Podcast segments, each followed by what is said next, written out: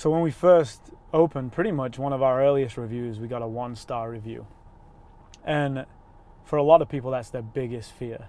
And when I look at that one star review, it's the best review we've ever got.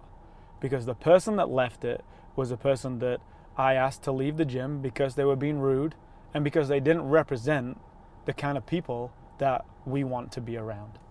And what you do, no matter how well intentioned, no matter how much you care, no matter how much effort you put into it, there's always going to be people that are going to hate it and hate you for it.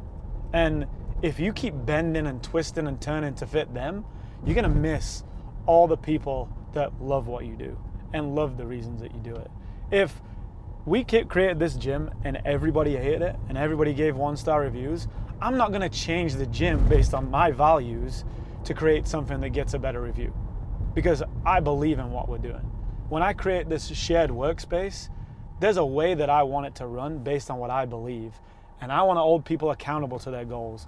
And I want to make sure that people don't just talk shit about the business that they want and they actually follow up on it. And if people don't like that and they don't want to be held accountable and I have to twist and turn to make it into just a cool workspace that people come to and there's no real value in it, I'm gonna close it. I don't care how many five star reviews I get. I don't care how much fucking money it makes. That's not why I'm doing it. That's not why we opened a gym. We opened this gym to be something special, a place where people can achieve things they never thought possible. The same with the workspace.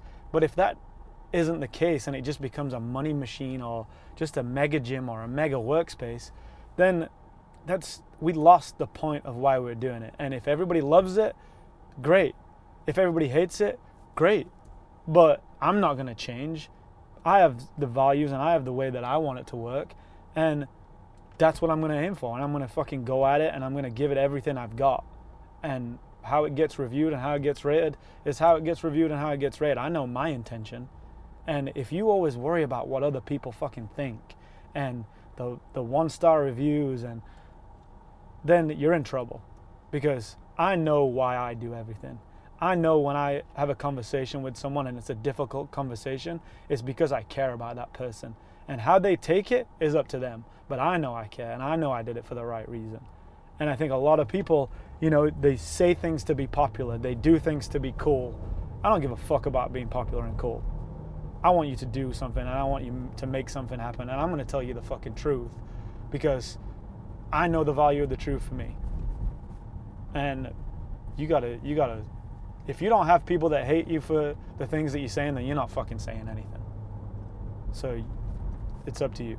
Either you stand for something or you got nothing to stand for and you got nothing to say.